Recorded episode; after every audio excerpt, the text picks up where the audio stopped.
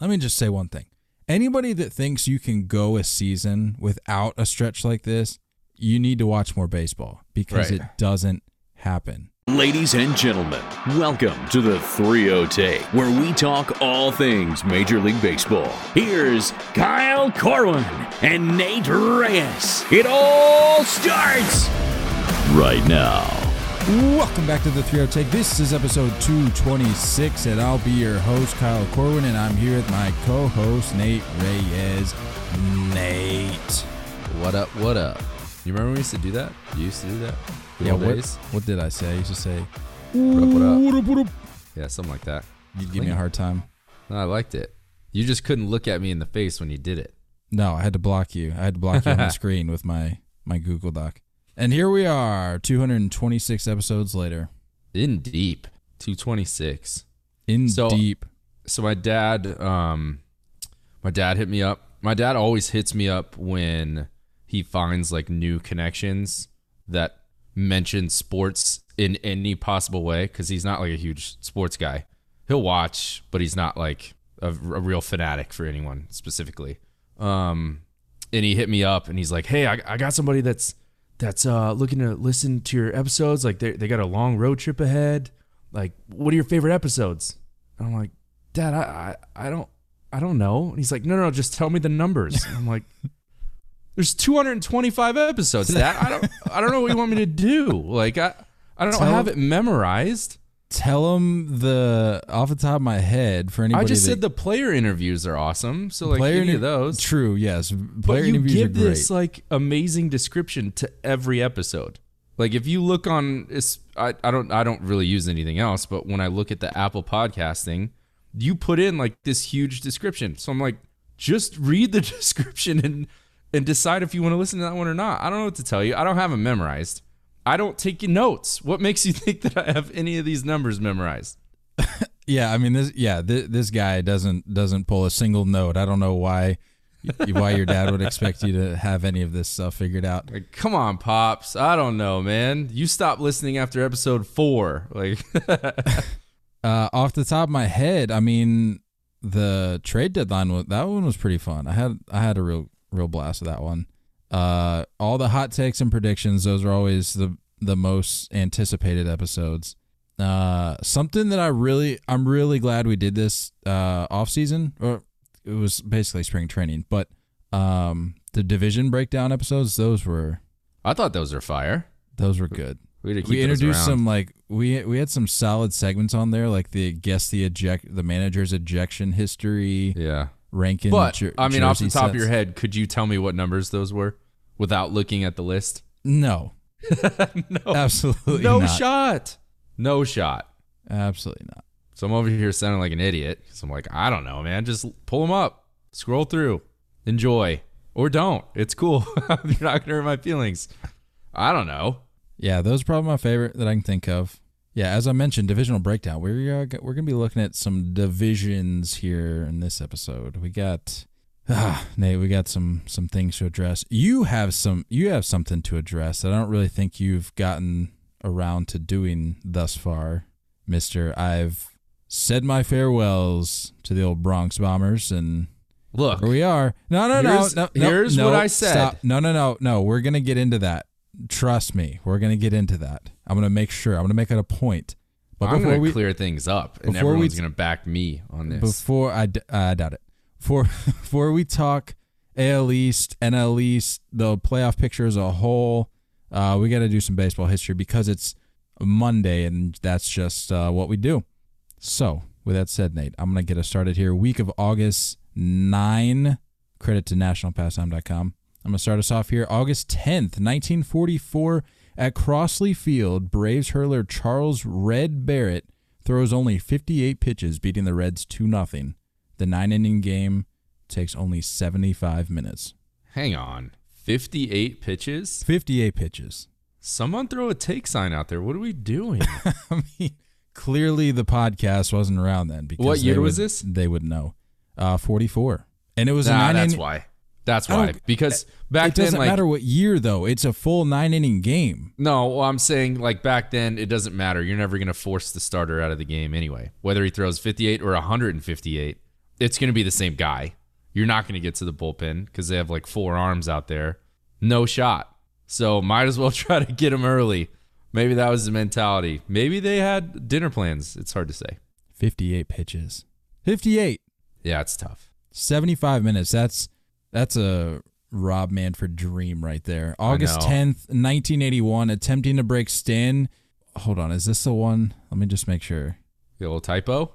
No, I this is one that I hadn't heard of before. I just want to make sure this was the one. August 10th, 1981, attempting to break Stan Musial's National League record for hits, Pete Rose hits a wicked infield grounder to Gary Templeton that the official score rules an error rather than giving the Phillies first baseman his historic hit.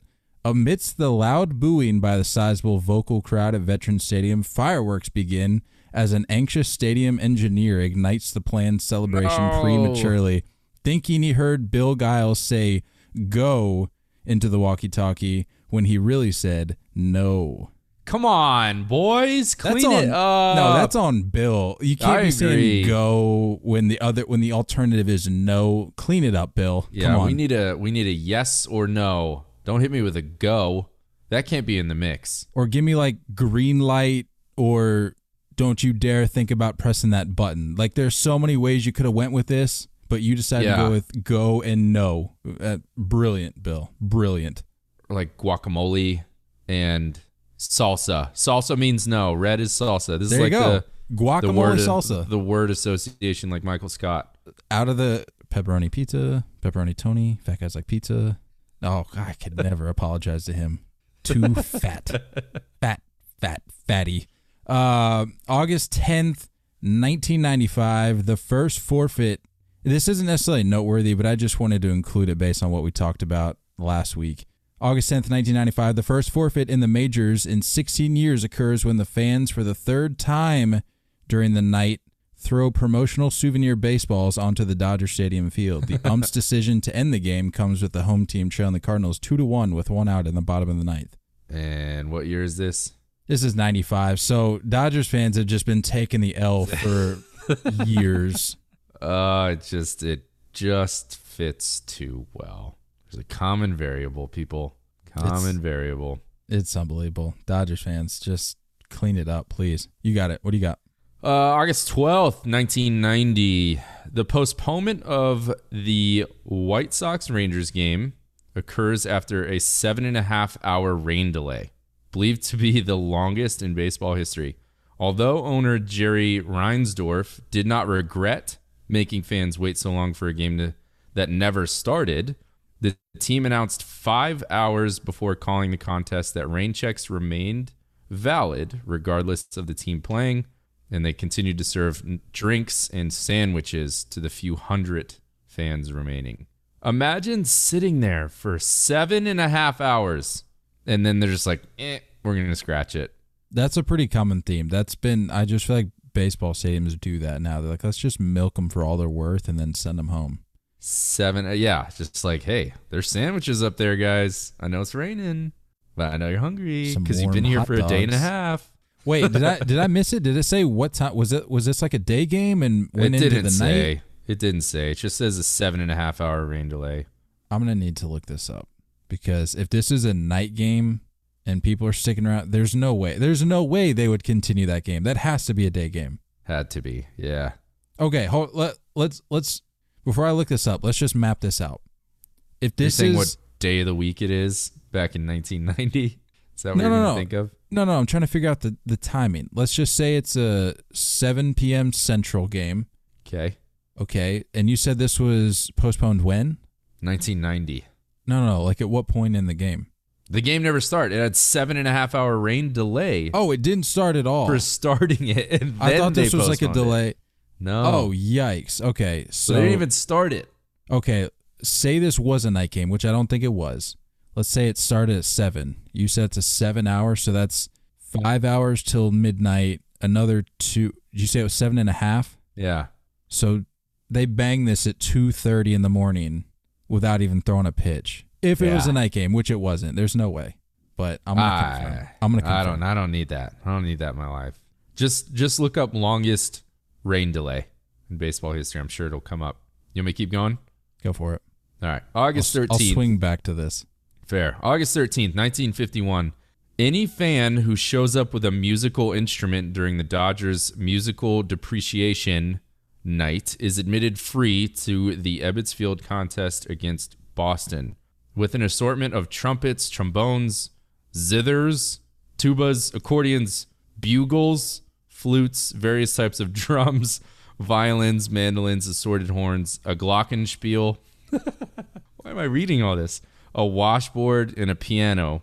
2,400 fans, which is about 10% of the total crowd, take advantage of the team's unusual promotion.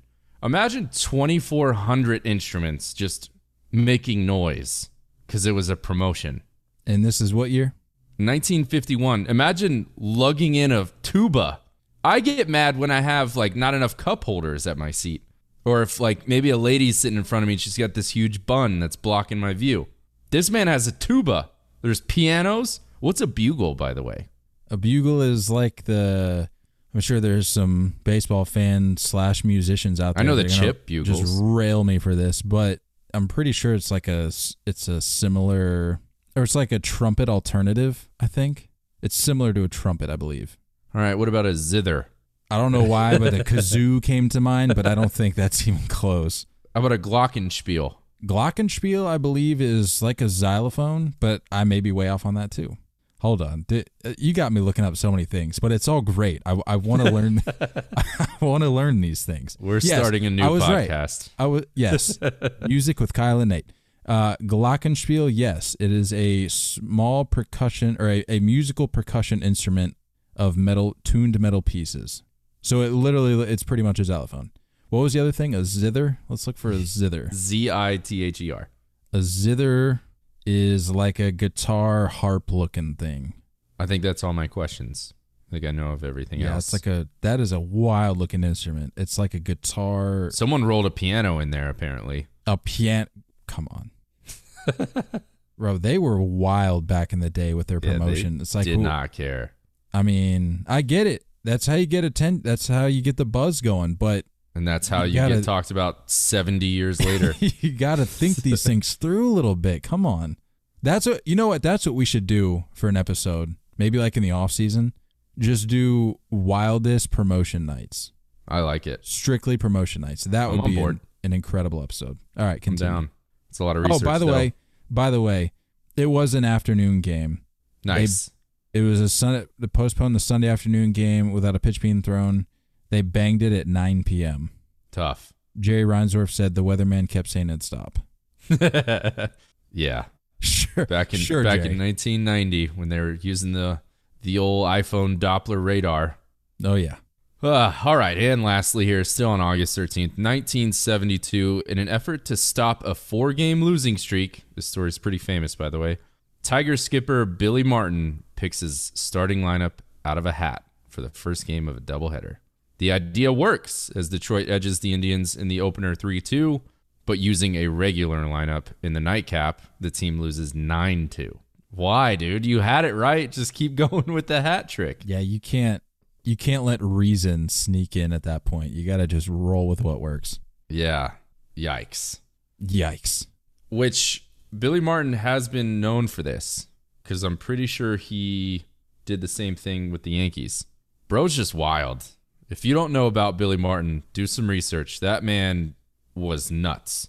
That that just blows my mind. I put more thought when I was like 10 into my backyard baseball lineup. Like I Yeah. had to have I had to have Pete Wheeler leading off. I had to have Pablo in that 3 or 4 hole. And this Yeah. man's managing a major league baseball team and it's just like Yeah. Billy you got a hat. Billy was nuts. Side note, did you see me catch that fruit fly in the middle of me reading that? I got him by the way. You're a man of many talents. I know, it's no big deal. That's all I'll say. That's baseball history, folks. That's baseball history. And speaking of history, are the New York Mets history in 2021, Nate? Because it's not oh. looking good. Are we hopping on that train? I mean, I've gotten them. On, I've gotten on them this year for being the corniest team in baseball, arguably in all of sports, and not looking at numbers or how certain players are performing. Yeah. I'm just thinking maybe the corniness is catching up with them a little bit. Tell me that's not a take of reason. Are they, are they going to turn Javi Baez into a cornball? Like the swag just turns into corny baseball playing? That would be an unforgivable sin. Yeah. I could see it happening though. The New York. Oh, absolutely. But that if you're the New York Mets, you just can't let that happen. But it's the New York Mets, so it's almost guaranteed that they will. So I don't know. The NL East is just the strangest. how does that say, how does that saying go? It's like a car wreck. Like you can't you can't look away. It's, it's what the NL East is. Yeah. Like I don't want to watch slightly above mediocre baseball, but at the same time, I want to tune into every game. Right. That's why I don't know if it's just they're all playing equally bad baseball or they're playing so tough against each other that there's not a whole lot of room for oh, not a whole lot of margin here. I, I don't know. I mean, four of the five teams in the National League East are knocking on the door of 500. You got the Nationals at four four. I mean, they're winning. I mean, okay, maybe the Nationals aren't the best example. Nah, they have a winning think percentage of Nationals, 446. Oh, I was looking at winning percentages, but I'm not great at math. Haven't taken a math class since high school. Uh, the Mets, however, I mean, they're sitting there 505, Atlanta 50 509, and Phillies at 527. It's it just resembles everything that you need to know about that division and have ever needed to know about that division because it Yeah. almost seems like it's an annual thing. It's like, oh, let's check in. It is. I don't know why. It's strange. Right now, at the time of the recording, the Braves being in second place are the only team with a positive run differential, plus 65. The Phillies leading the division are at negative five. I think. I mean, the the Mets story is just that's that's well documented. No matter what kind of lineup they throw out there, they just struggle to score runs, and I don't know why. It doesn't add up for me. It doesn't add up. But on the flip side, though, the Phillies, they're playing real good ball. Real good. I mean, they're just, it's about getting hot at the right time. That's Actually, no. You know what? No. Ho- pump the brakes on the Phillies. We need to dive in it. We need to go in on the Mets a little more. Corny semen baseball. Let's let's let's really break this down. As we all know, Mets got swept by the Phillies this weekend. They are now one in seven in the month of August, and they scored only five runs in the series, which gave them a total of twenty this month. Nate, do you know who the only team to have fewer runs in that span? Do you know? Do you know what team it is? Mm, I'm going to go Diamondbacks. It's actually the Texas Rangers. Ooh, either way. Either way, not great, not, Not great company. company. if you're the New York Mets. And with those numbers, Nate, they are now slashing 179, 274, and 305 over those eight games. So I don't know if Mets fans need this clarification, but those numbers aren't going to win you a World Series, much less the National League, much less the division, much less the hearts of your fans. Yeah. Yeah, I don't know, man. I don't I, I don't have any answers for how else can you change things there? How else can you change a culture, a philosophy, an aura, an energy, whatever you believe in? How do you change it? You'd think starts at the top. You got a new owner. You'd think that owner coming out and saying, "Hey, I'm willing to spend my bread and get these guys." I mean, to be fair, the Mets have talent. The talent's there. They're just not performing. And people coming out and saying, all these Mets fans, I, I can't really reason with Mets fans, so take this with a grain of salt. But you got all these Mets fans coming out saying, well, Luis Rojas needs to be fired yesterday. Is Luis Rojas responsible for the fact that Pete Alonso couldn't hit the broadside of a barn right now? I mean, he's in, he's, he is among the company of his fellow pitchers. Like if you look at his Yeah. batting average over the span of the last couple weeks, it's not great. Sure. So what? I mean, how is that on Luis Rojas? Please explain. Right. And I think you have to look at are these games being mismanaged? And I don't think they are. I think he's he's playing with the pieces he has. He's playing with the cards he's been dealt, and that's that's all you can do as a manager. Now, when managers are misplaying those cards, and we have specific incidences where you know incidents where they're not working out because of his decisions, that's something else. But I don't think that's really there.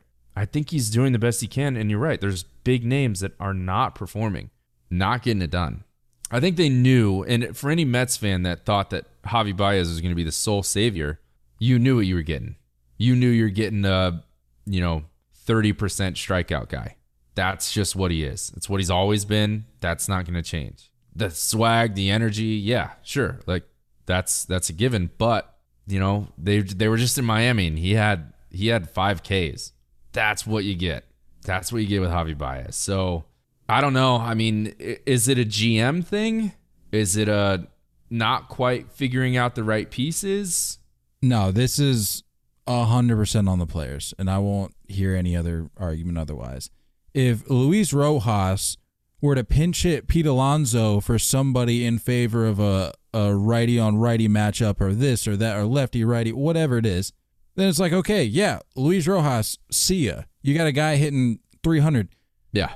Pete Alonso, and I know I keep singling out Pete Alonso. The whole the whole lineup is has been pretty much atrocious. Nobody on that lineup in that lineup is hitting right now. Really, I mean, maybe you might have some glimmers here or there, but I mean, just atrocious. Which you look at the run differential, really, you got to give credit to what their pitching has been able to do, Yeah. even without Jacob deGrom. But it's like if that was the case, if guys were hitting and you're mismanaging, okay, Luis Luis Rojas, see ya. That's not the case. He's not responsible for the fact that they cannot score runs right now. Yeah. I know. I get it. But And people coming at Steve Cohen saying, "Well," and I'm not saying you. I'm just saying for for the people that are wondering if it's a if it's a GM culture thing. He's been very transparent about what his intentions are with his team and what he's willing to do for this team. yeah. You could pretty you just tweet at him on Twitter. He'll probably get back to you. Very responsive. He's come out and said, "Look, we'll spend the money." Yeah. And I think this offseason, his first true offseason, I think I think you'll see some moves made. You just got to be patient, but I get it. You don't want to wait you don't wait that long. You want to make something happen this year, but you can't unless your lineup starts to hit, which they're not. It's fair. And I mean, honestly, you look at a healthy roster construction and it's, I don't think it's that bad. I really don't. I mean, you have bat to ball skill kind of guys in there, you know, and again, healthy. I mean, you have a Nimmo, you have a, a Jeff McNeil that can kind of balance things out and a little more of a contact led kind of guy, Conforto. And then you have your power guys. I I don't see anything wrong there. I do think the pitching has always been an issue. And I mean, I- maybe they kind of shot themselves in the foot for just really banking on getting Trevor Bauer in the offseason. Well, I don't, ignoring I some don't other know. possibilities. I, I, don't know. You, you say you think the pitching's been a problem. As a, this season, they they haven't pitched terribly. I think it's catching up to him. you've got guys. Sure, I mean you've got guys. Taijuan Walker well. is absolutely cooling off. You Sure. know what I mean? Guys like that. So, I mean, Stroman's been at- having a great year. yeah. You're out to Grom. You get you gave up, which we'll get into this. You lose you lose Wheeler, which would have really helped Yeah. this this point of the year. Would have really helped. But I mean, they're they're trying to make do with what they've got, and it's just it's not working. So Yeah. somebody's gonna have to turn it around. Somebody's gonna have to be a spark in that lineup because otherwise, this is gonna be another classic Mets fall off. That's what I'm saying. Something has to give here. Something's got to change. I mean, they're bad on the road. I think every team strives to at least be 500 on the road. They're currently 23 and 35. At home, they're 33 and 20. You got to at least play 500 ball on the road to be a playoff team. On the flip side, now let's get into the let's get into some Phillies talk here real quick. Nate, in the span Rolling. of in the span of just a couple weeks, the Phillies went from being four games out to leading by two games. Rolling. Two, two weeks. They've won eight straight.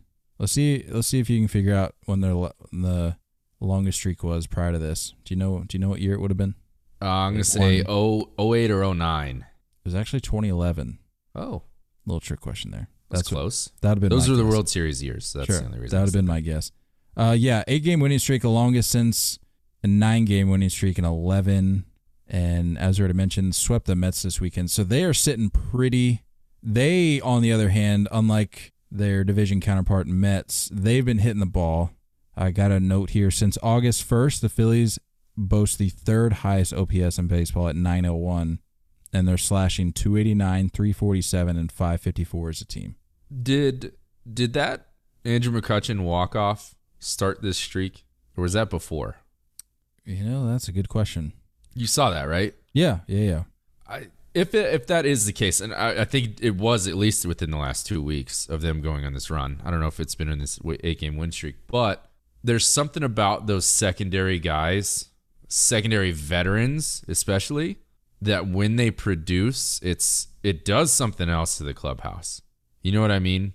When that clubhouse guy really gets things going and he starts making a difference offensively or defensively or pitching or whatever, it almost hits more. Like it, it just I think that clubhouse can bank on, okay, we know Bryce Harper's gonna produce. We know Rhys Hoskins. We know these guys are gonna produce. But anything we get out of an Andrew McCutchen, anything we get out of um, a Ronald Torreyes, guys like that, it's like bonus.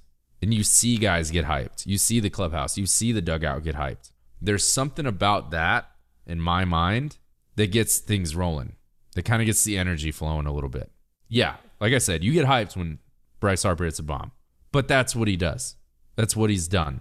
That's why he's, you know, that's why he is who he is. But it's the guys, you know, Jean Segura running into balls, almost resurging his career. You know what I mean? Like guys like that, that's just fun baseball. That's just fun to watch. And like I already said, Zack, you got Zack Wheeler, who last I checked is he's either around or very near the top, if not at the top of the Cy Young list right now. I think he's Take- creeping. Taking into account injuries and all that. Yeah, he's creeping into the conversation. So I mean, he's pretty much taken on the role of ace of the squ- of the squad thus far. Uh, which, by the way, through Nola's been kind of inconsistent. yeah, Nola's been struggling this year. Uh, Wheeler he went out and streaks, but yeah, Wheeler went out and threw threw a two hit shutout on Sunday. Did you see that? Retired Roy Halladay's number. saw Went that. there and That was cool. gave a strong effort on the mound in honor of it. Something extra there, you know. Baseball works in mysterious ways, man. Uh, it's yeah. That's It's all a I'm beautiful- say. Beautiful thing. Uh, and then, as we already alluded to, Bryce Harper just Going off. I I need all of it. I need all of it. Uh, I got another note here for Harper, kind of arbitrary date. Since June 12th, he's slashing 339, 437, and 661. On the season, he's up to 302. 302 for those who uh, want to throw around the old batting average thing. He's hitting 302. Not a whole lot of guys over 300 this year, by the way. Look that number up. So uh, one more time on the season, hitting 302, slashing 302, 413, and 570. Safe to say this is offensively at least his best season since his MVP year. You're really dragging me into this Bryce Harper fan club stuff, aren't you? It's funny though how you're seeing all this Harper MVP stuff pop up all of a sudden now, huh? Kind of kind of funny how that works out. Been saying it all year. Nobody wanted to listen to me. I think. I mean, it's when you the best him- the best part about that is when I made that prediction and you said I was going to get dragged in the comment section. and you did, And I I did. I knew you would, and I did. because you hate him or love him. That's it. And here we are. Um, By the way, can I just make note of the fact that it's g- apparently golden hour I look good, don't I? in Phoenix right now? looking like you stepped out of a magazine, guy. Yeah, looking re- looking real good. Not Casual. deal. Not a big Casual. with the with the hoodie, with the the short sleeve hoodie. It's clean. Um, Paige is real jealous that I'm the one on the other end of this call right now. um, yeah, I mean, when you have players that caliber that are mm, that don't lack in confidence, I think that's probably the best way to say that. When they start putting things oh, together, I see. You put uh, fluffing it a little bit, sugarcoat. Just go ahead and say what you want to say, Nate. About when you have cocky players that are succeeding, look out because those dudes are cocky when they're not playing well. That guy's that guy's drip, that guy's swag, that guy's mindset never changes. Never changes. Say what you will about him, but he's in that category of players where up top, solid. What's in between the ears is solid. That's what he's getting into. That's that point in his career of what he's getting into. So when the play starts to show and starts to back that up, look out. Those are the guys where their hot streaks aren't three or four days. They aren't a week or two. Those hot streaks lasts a third, maybe even half of a season. And that's why he's in that tier because you can grab a lot of players throughout the years and put him in that tier, and he's in there. Because I mean, we just talked about Javi Baez. You know what I mean? Similar kind of guy, but you see him lose his cool. You see him kind of lose and unravel a little bit when things are going rough. You see him chirping with other players, kind of getting a little pissed off, you know, slamming stuff like that. That's what he does. That next tier, though, that next level, if he can get his mind right, if he can get what's in between the ears set and always have that confidence no matter what happened the day before or the AB before, look out. That's all we're seeing. We're seeing a, we're seeing a Bryce Harper really get into his prime. And we talked about this last time. Like th- there's a reason why people always say the peak athlete, whatever sport they're in, is in that 27 to 29 range, 26 to 29 range, somewhere in there, because the mind is there now. Now they're developed. Now they have that maturity. And if you're a Bryce Harper, you still have that physical ability. So when those two link up, watch out. And that's what we're seeing. And to that point, Bryce is in a not just this at this point in the season, but this point of his career he is in a very scary part of his career in a good way because he is I don't want to say he's getting pissed off at the attention that a Shohei Ohtani or Uh. a Vladimir Guerrero Jr. is getting. Uh-huh. But Get for it. so long, for the majority of his career up to this point, he has had to fight off expectations. Yeah. He's had to fight off unrealistic headlines in the news and in the media. And he's had to fight off probably his own thoughts about who he is as a player and what he's capable of doing. He is at a point now, you could maybe even say it's a turning point, where he is getting probably to the point where he's realizing I need to make sure people don't forget who I am. Yeah. I'm not at the point where I have to kind of shy away from the attention or kind of Yeah. try to get out of the limelight if possible. I'm at the point now where I have to remind people, hey, I'm still here. Yeah. Remember me? And you also got to think about the accomplishments of not only a player, but as a person. He's got a wife, he's got kids, he's got the big house, he's settled into his city that he wants to be in. All that's left is baseball. All that's left is a World Series ring. That's where all the focus is. You think, I mean, you could, if you're a listener, just look in the mirror and think back. If you're mid 20s, if you're even in your 30s, look back to your early 20s. Think about, on a lesser scale, the expectations that maybe family or friends or loved ones had of you. And you, you probably didn't do so well. You probably didn't have it all figured out yet because those other things in life weren't settled. It's the same thing. It's the same thing. Baseball players still have a life that they have to, they have moving pieces, moving parts that have to settle. So we're talking about a guy that's in his prime. He's got his mind right. The athleticism is still there, and his life is in order. Hello. It's a perfect storm for success. Phillies, just hang on and enjoy the ride cuz it looks like he's going to he's going to carry the load. And that's why you pay him. That's why you pay that guy. That's why you give him the contract he wants. Is because when he does this, you can watch the ripple effect of the rest of your clubhouse. You can watch what it does. And that's what we're seeing.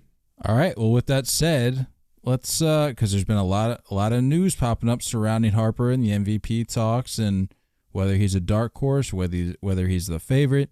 Looking at the odds right now, let's just let's dive into this real quick. Fernando Tatis, and again, there's multiple outlets out there with different odds, different placements of these guys. So I'm just going one with like w- going with one that I came across that's uh, legit, verified.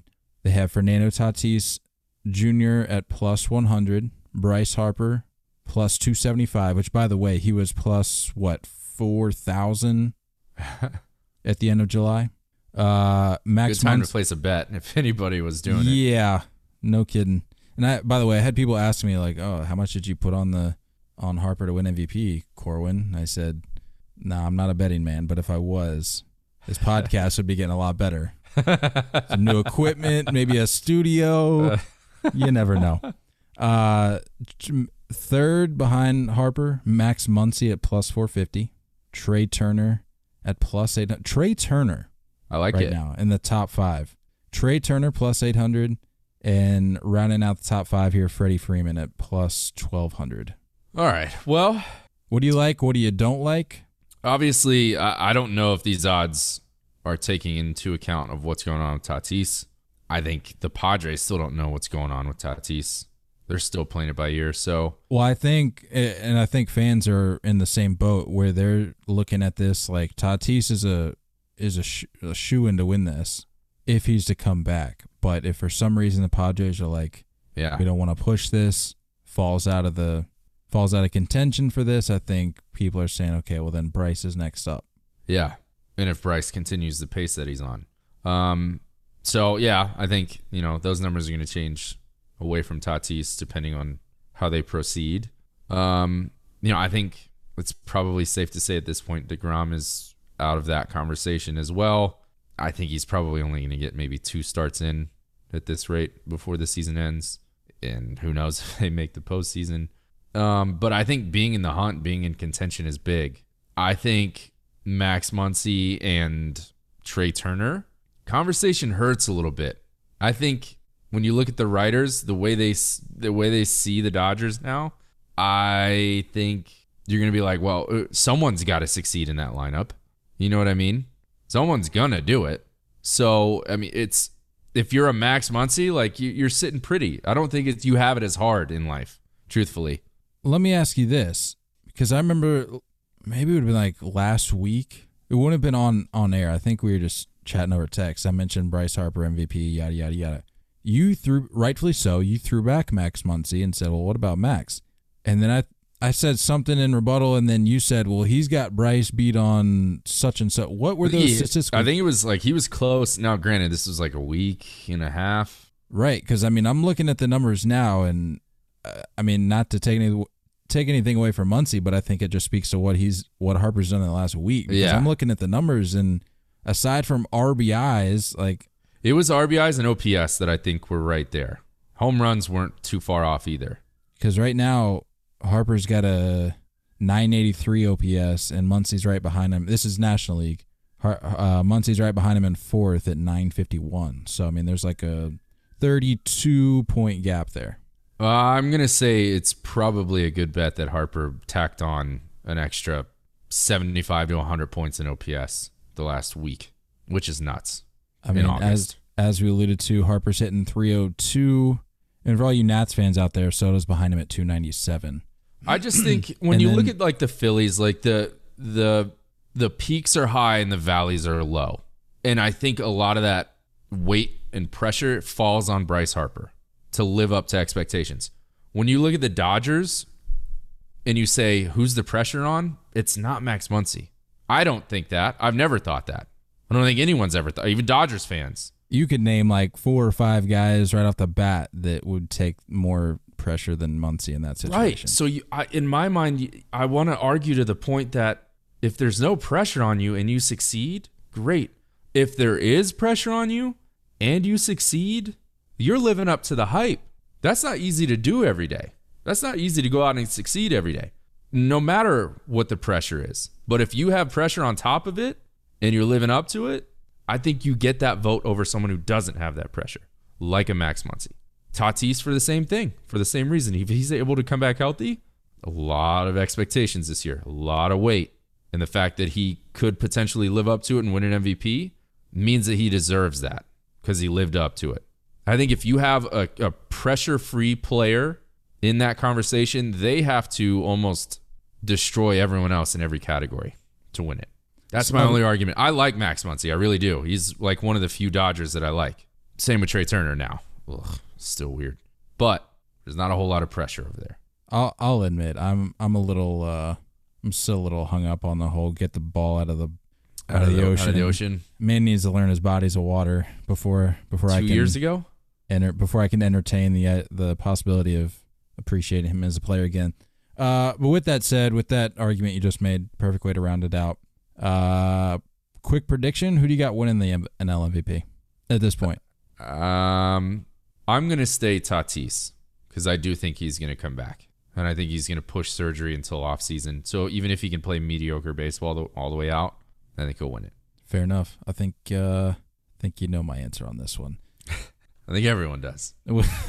Uh, you think? Uh, Yeah. I don't come across as a Harper homer, do I? oh yeah. Oh, do I? I Oh yeah, wouldn't have guessed. Let's fan talk. page. Uh, s- s- okay, let's. You're right. I probably should uh, tone it tone it down a little bit on the IG. Uh, but let's talk. Speaking of being a homer, let's talk AL East here real quick.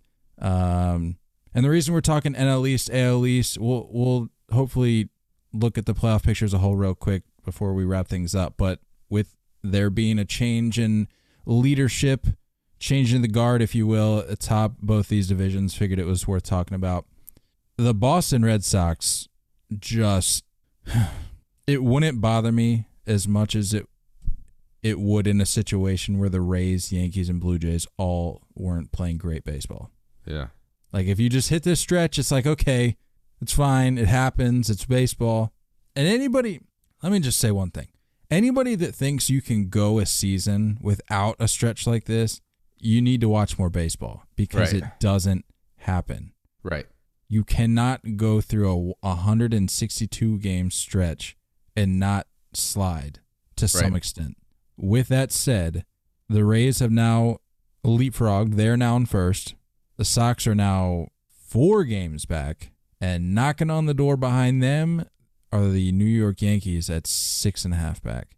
And the Blue Jays are seven back. We can't technically rule them out yet either Right. because let's let's not uh, lose sight of the fact that I believe, correct me if I'm wrong here. Yes, the Blue Jays would be in first place in the National League East right now, and they are in fourth in the American League East. So toughest division of baseball, American League East, without a doubt. With that said, Nate, I want to give you the floor here real quick to just address where you feel or where you stand on the Yankees right now, because as I said, they're knocking on the door. Here's what I'll, what I'll say, and here's what I said weeks ago when I said, "See you later." It's the false hope. I mentioned this. I'll continue to mention this. It's the false hope that the Yankees front office feeds to fans this time of year. And almost every trade deadline, it comes into this. I think the adding of Rizzo is more of like an a little jab to the Red Sox because there was a lot of hype in the fan base about getting him. Whether you know the organization felt that they should or would is a different story, but there was a lot of ties Rizzo to Boston amongst the media and fan base. So I don't know if that was a little jab to it. Gallo seems like it's just a perfect fit, so why not? It's a false sense of accomplishment and hope. They're playing good baseball, but I knew this was going to happen. I knew it. I never will stop being a fan. I'll never stop rooting them on. And look, I'm not asking you to. I'm just asking you to acknowledge to the people because you owe it to the people. We're a podcast of transparency. You said, and we've got the clip, we've got the receipts. You said RIP. I don't think it gets much more written off than that. You I say still agree. RIP. I still agree. I don't think this is a World Series team. I don't. I can't. Okay, well, r- given what I just said about the layout of the the American League East right now, what do you see them doing? I think they'll sneak into the second spot in the wild card still. That's what I see. So I think there may be maybe a time where they could potentially hold that first place wild card spot, but I don't think they take that spot in the end. And that's that false sense of hope to where us fan base, you know, us fans will be like, yeah, we we got this. The roster just isn't built to do that kind of thing. The rotation's still very much in the air. There's an entire team, literally an entire product, a nine person product that you could put out on the field that is currently on the IL. So, with what's going on, I can't buy in completely. Now we're talking. I like. I like to think that this is the time of year where run differential is starting to show its true colors a little bit. The Rays are at a plus one twenty one. Red Sox at plus thirty three. Yankees at plus fifteen.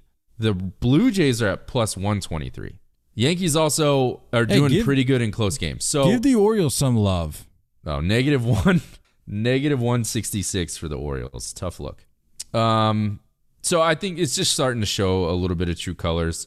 Is there a chance that there's three teams coming out of the East for the postseason? Maybe. I don't know what those three teams are, but Hey, let me ask you this and be honest with me. okay. No bias.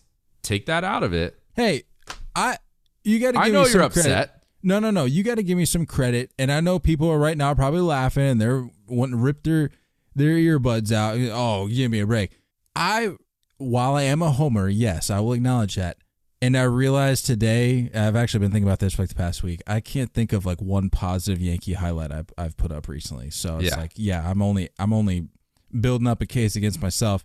With that said, though, I can I can admit when it when the team is playing like crap, and I can be realistic about expectations for the postseason and beyond, or Well, for the I mean- for the end of the regular season and beyond. Let me ask you this because uh, I don't think there's a huge issue. We have more of a Red Sox following in our listeners than Yankee following. So I don't think they have a problem with talking about this. But let me ask you this Kyle Schwarber was the only addition.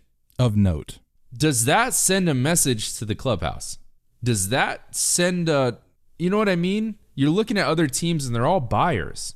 You look at the Blue Jays and they go get Berrios. We already talked about the Yankees' moves. The Rays go get um, Nelly Cruz. There's no moves really being made by the by the Red Sox. What does that do to the clubhouse? What does that do to the confidence? So there's a couple couple lines of thinking that I have on this. One, I love front offices and management and ownership and all that that comes out before leading up to deadlines and is like, "Hey, this is our squad. We've made it this far. Okay. We don't need to bring anybody f- from outside of this clubhouse." With that said, you have to look at what the Red Sox have done this year and admit and acknowledge that I I think everybody can ag- agree that they've been overperforming a little bit based on what they're putting out on Right. the field. Right, exactly. And that's what I'm that. trying to bring up. And that's what I'm asking you is that And and so with that said, you can't take that approach and apply that to this team and say, "Hey, we need we need to just focus on what's in this clubhouse and ride with what we've got." Because you have to expect there to be a, a slip up of length at some point because this t- the, while this team is good, you have to look at what the teams around you in in the division and the American League have done yeah.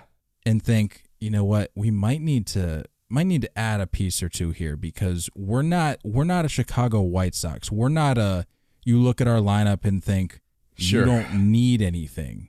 So I don't know. I can appreciate both lines of thinking and it, they they conflict for me at times, but based on what we based on what what I've seen for the last week, week and a half, I mean, you have to almost 2 weeks. You have to think mm, probably should have done a little something more. Yeah, it just it, it came off conservative and I don't know. I mean, And the last, say and what well, the last thing I'll say, like the whole thing I was saying, where if you're clear before leading up to the deadline, this is what we're gonna do, then you let your players know. But when the players and the fans and the organization as a whole Right. is left out in the dark about what Right. you're what you're doing, you had fans, you probably had players thinking that you had a you had a shot at Scherzer, and then you come out with nothing. So it's like while it's like while after the deadline passes, you can look at the players in the clubhouse and be like, "Hey guys, this is our squad." I'm sure they would have appreciated knowing that beforehand, rather than them thinking, "Hey, maybe reinforcements are showing up," yeah. and then the deadline passes, and then you go, "Hey guys, we got nothing, but this is our squad." You can't. That doesn't that doesn't carry the same weight. It doesn't hold the same message. Yeah. Yeah. And that's I I don't know. That that's kind of the way it looks from the outside. That's the way it looks for me. Is that it's it, it was somewhat conservative and they're not willing to push all chips into the middle of the table for this year. It's if we win the division, awesome, because we weren't planning on it at all. If we win the World Series, awesome. We weren't even planning on being in the postseason, really. You know what I'm saying? Like, that's great. But at what point can you say, maybe we can do this? And in my mind, that was two weeks ago. That's where that switch should have been flipped, saying, maybe we can go for it. And you have a front office that can back that up. And I don't think they did. And it's nothing against Kyle Schwarber, but like you said, he's hurt. You don't get that impact right away. You don't get that, you know, that whole press conference buzz, him trying on a new uniform. You don't get that buzz.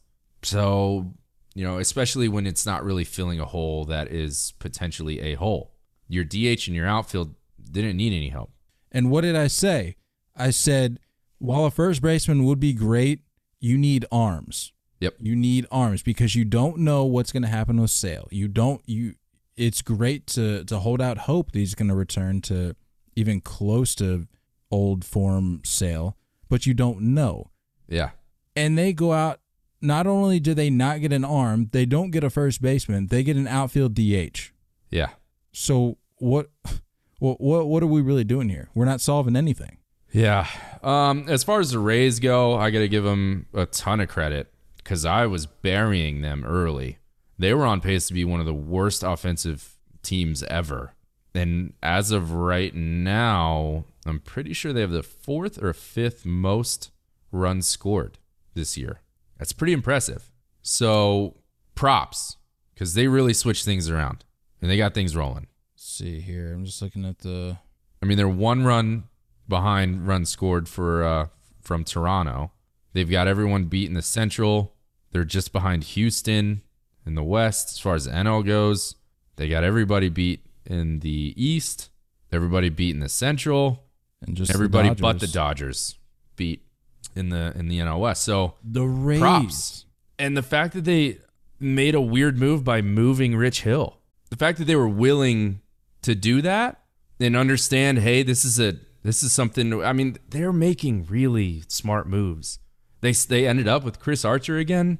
You know, I, no matter what he does as a the rest of his career as a Ray, it's still like gotcha to the Pirates. You know what I mean? So they're doing it right. They were buyers at the deadline. They added a big bopper. I got to give them props. I really do. And this is without their their ace. It's impressive. Toughest division in baseball. I mean, the Blue Jays. We haven't even really given They're in much love to fourth the Blue place Jays yet. with 123 plus 123 run differential. They're playing amazing baseball, eight and two in their last ten, the just most, like the Rays and, and Yankees. like you allude to, the most runs scored in the division, Yeah, which means they're right up there towards the top of the list too. and I do think this is this is like I said, this is where true colors start to show. That that run differential starts to show up and be a little bit more accurate relative to the standings. So don't be surprised. Like I said, don't be surprised if three teams sneak out of the AL East. All right, well, zoom out a bit, looking at the whole playoff picture as a whole. What are we what are we thinking? How do we think this shakes out over the next 2 months because it's going to it's to be sneaky quick with how fast it always does. Yeah. August seems to just kind of fly by. I mean, we're like a third of the way through August already. Yeah. And you al- you already know how quick September goes because you're always looking forward to seeing how things shape out for your team, for your respective team if they're in the hunt. And then next thing you know, it's like, oh, we're knocking on the door of October. Here we are. So with that said, how do we think this plays out? And we can go division by division, then pick our wild cards for where it's as it stands right now. I mean, the East is a little shaky in the American League East, as we just talked about. Uh, You could potentially have three teams coming out of that. So I mean, um, it. Let me ask you this: Are you ruling out the division for the Yankees? Yeah. I'm going to rule out the division, but I do think they get the second spot in the wild card. So we're looking at a two-team race for the East for the division. If Boston can return to what they had been doing for literally the entire season up to the deadline, the Central a lock. The West, tell you what, man, for as good as the Astros have been playing this year, yeah, the A's are right there. is right on their tail. Not to mention they I'm looking at now eight and two in their last ten. They've won four straight Yeah. entering entering Monday. There's the- seven games over 500 on the road. That's uh, pretty good. That's special. That's what you got to do. And then you got the the Mariners, seven and a half back. They're not going to do anything, but just the fact that the, I mean it's August 9th, Yeah. and the fact that they're getting a mention in the playoff picture conversation, again, not going to do anything, but the fact that you Yeah. at least have to entertain it, that's saying something. I think the dropping three out of four to the Yankees this past weekend is, I'd say, the beginning of the end for them. Well done, though. Honestly, props. I mean, if you're the Mariners, you can finish a handful of games of up, above 500. The future's looking good. Yeah. I would think. I agree. If I'm a Mariners fan, I'm excited. Uh, the East, as we already talked about in the National League, I mean that's a three-team race right now. Yeah, this is obviously just because what's going on in the West. This is a division or bust. You got to win the division or you're out. That's it. Absolutely, National League. uh, The Reds are hot, man. The Reds are Central? hot. They won't go. They won't go away. They won't go away. It's true. It's very true. Seven and three in the last ten entering Monday, and they're five and a half back. Yeah, and their pitching has been been better than better than I expected. And Luis Castillo looks like he's really figured it out. Yeah, something switched there. I don't Whoa. know. I don't, I don't know what happened. Like, wow, wow, he figured it out. He looks disgusting again. So, Shout out to those of you who were buying low on him in fantasy because yeah, what a steal. yeah, he's been crushing it. Um, and Castellanos is going to come back. I mean, you never know. They could get I- rolling. I need the Reds to to be in it. I How really big do. of a disappointment are the Cardinals? The Cubs, we saw this. I I think you and I hit the nail on the head with the Cubs from the jump, right? I mean, they gave they gave the baseball world a glimmer of hope there, leading. I won't say leading up to deadline, but they're like a what was it like a couple weeks before the deadline? We're like, oh, are they going to be buyers? Are they going to be sellers? Yeah. And then they just totally flopped that final week. But the Cardinals, I mean, that's Yeah, no excuse. you really don't. That's rough. I mean, they're ten and a half back entering Monday. They're a game under five hundred. I mean, there's no hope for you. like, there's just not. Yeah. which is crazy to think because I, I'm pretty sure at the beginning of the the season, you and I, maybe not you, but I think I for sure was saying that this oh, is I the was Car- in. This I was is in the Cardinals division to lose, 100%. I was in on them. and now you're not. You're gonna most mean, that- likely finish third in the division. That graphic we put out was FanGraphs, right? They I think they're at 0% chance of getting into the postseason.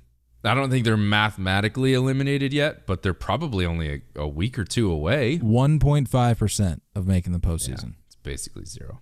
Everyone else has to lose out, apparently. Not smart. Need to be better. You got And talent there. And then the West, uh, don't look now. Giants are seven three in the last ten, four games up on the Dodgers, and they're still getting disrespected somehow, some way. I mean, the Padres just need to be thankful that the other two divisions are trash, truthfully. Yeah, because they're gonna get into the wild card spot because the other the other divisions are awful. That's it. National League wild card. You're looking at the top two spots as the Dodgers and Padres right now, respectively. Padres three and a half back. of The Dodgers are the first spot, and then you got Cincy knocking on the door that second spot, three games back. And then you I got mean- which to to to like to, to our own fault, we haven't even mentioned the Braves. Wild that Who- they're even in this conversation. I'm not buying it, but wild. I mean, the only reason we were so heavy on Phillies Mets is they just came off a weekend series and pretty much flip flopped. I mean, you had the Mets fall not so gracefully, but then you just got the Braves just hanging out there. Yeah, and also Mets fans, you think you're unlucky?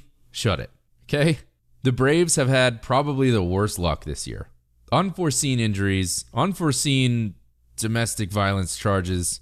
They've had it rough. Okay? You got nothing to complain about. Braves fans, my heart goes out to you. Isn't unforeseen injuries an oxymoron? Is that the right use of that word? Oxymoron? Uh Like, do you do you? unforeseen superstar injuries? Is that better?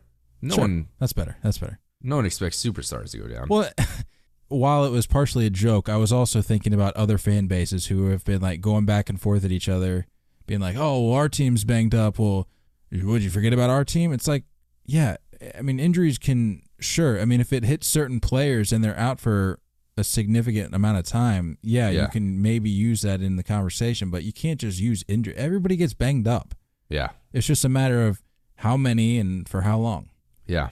But yeah, I mean the Braves have just they've had their their fair share of bad luck this season too, and they're just hanging out. And in the They wild card are. race, they're six and a half back, and that is not out of the question of overcoming.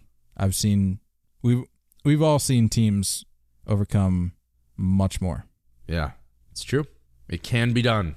I don't buy it, but it can be.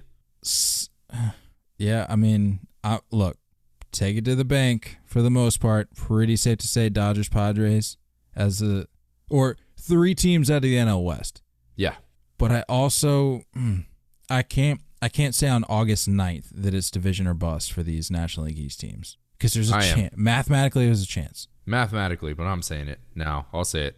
I'll agree. Look, I'm agreeing with you. I'm just saying I want to go on record as saying that you can't write it off because you got the Braves and the Mets six and a half and seven games back respectively. But that also means that one of those three teams NL one of those three NL West teams has to just flop, and the Reds also have to just come to a screeching halt as well. But it's possible. I just like you should know me by now. You know I like exploring all the possibilities just for kicks. I know you do. I'm going three teams out of the West in the NL, And three teams out of the West or uh, out of the East in the AL. That's my prediction. Last question I got for you before we hop off here. Do you foresee a Yankees Red Sox wildcard game? No, Which means you are granting the Red Sox the American League East crown. no. Okay, well, how else does that work out then? I think the Blue Jays slide into that top wild card spot. Yep. So, what I- are you saying right now? I think the Red Sox miss the postseason. I really do. I'm sorry. Don't go chasing curveballs. We love you all, and as always, looking forward to talking more baseball with you guys soon. Until next time, stay filthy. I can't believe you. I'm sorry, man. But I do think the Red Sox and the Yankees are going to come down to an absolute, just heavyweight battle in the last couple weeks. Well, it's not going to gonna be, a in lot the of back and last. forth. It's not going to be the last spot. series. Not going to be the last series of the season because the Bro- the Bo Sox are coming to DC for a series against the Nats, which I will most likely be at for my birthday. So any any Perfect timing. any any damage that's going to be done is going to have to be done in the games leading up to that because well, what are we doing? Uh, that's that's about all I got, guy. Yeah, we went Yankees, deep. The Yankees end with the Rays. The Blue Jays, the the Yankees have a rough last two weeks. It's gonna make her to break it. Uh, yeah, that's it. That's all I got. Speaking of tough stretch, I don't even think we mentioned. Last thing I'll say, I promise. Then we'll get out of here. We didn't mention the Mets' upcoming stretch, did we? Yeah, that's why it's the beginning of the end for them. August thirteenth, they have what thirteen game. This is a thirteen game stretch for those who haven't seen.